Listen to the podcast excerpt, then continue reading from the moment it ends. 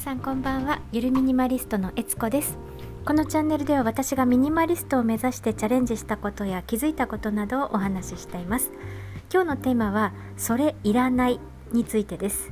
え沖縄在住のチュラさんという方が、はい、書いた本のタイトルなんですね。それいらないという、えー、そういった本があるんですけれども、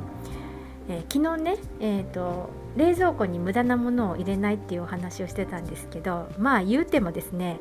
あの冷蔵庫にもうあの食べるものがほぼないので、まあ、買い物には行かなきゃいけないので今日はですね週に1回、まあ、あの八百屋さんにね買い出しに行く日なんでその八百屋さんに買い物に行く途中に図書館があるんでねついでになんか面白い本でもないかなと思って図書館に立ち寄ったんですよね。で、えーと、私がいつも行く図書館は2階に上がると、えー、いつもね棚の一角のところになんちゃらコーナーっていうコーナーが設けられてまして今回はお片付けがテーマののコーナーが作られてたんですね。で10冊ぐらいのお片付け関連の本がこうタイトルが見えるように置いてあってで、まあ、その中でこの「それいらない」っていう、えー、本がですね目に留まったんですねこのタイトルが。気になるなと思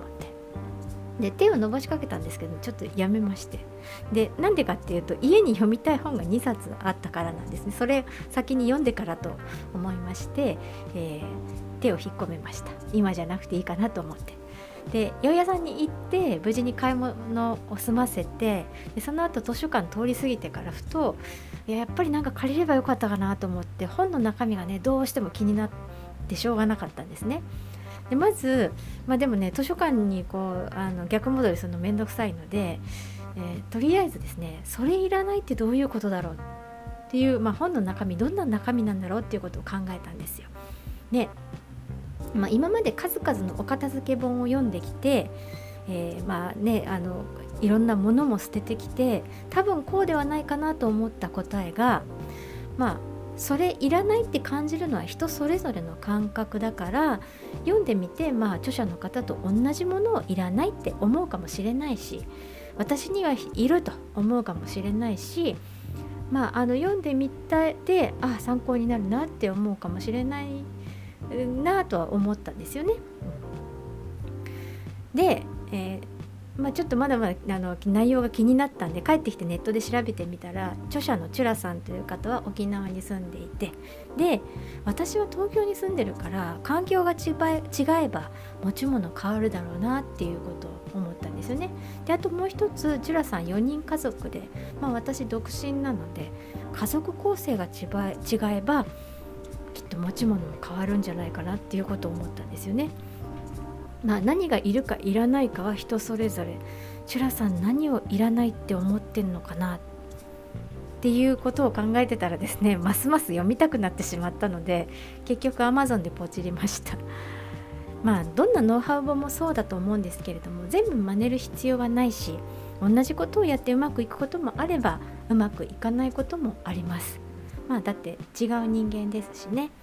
なので、まあ、あの読んでみてあこれすごいヒントになるなって。あ私もこれあのいると思って持ってたけど実はいらないものだったんじゃないかな気が付くかもしれないのでちょっとですねあの読みたい本がまだちょっと家に2冊あるんですけれども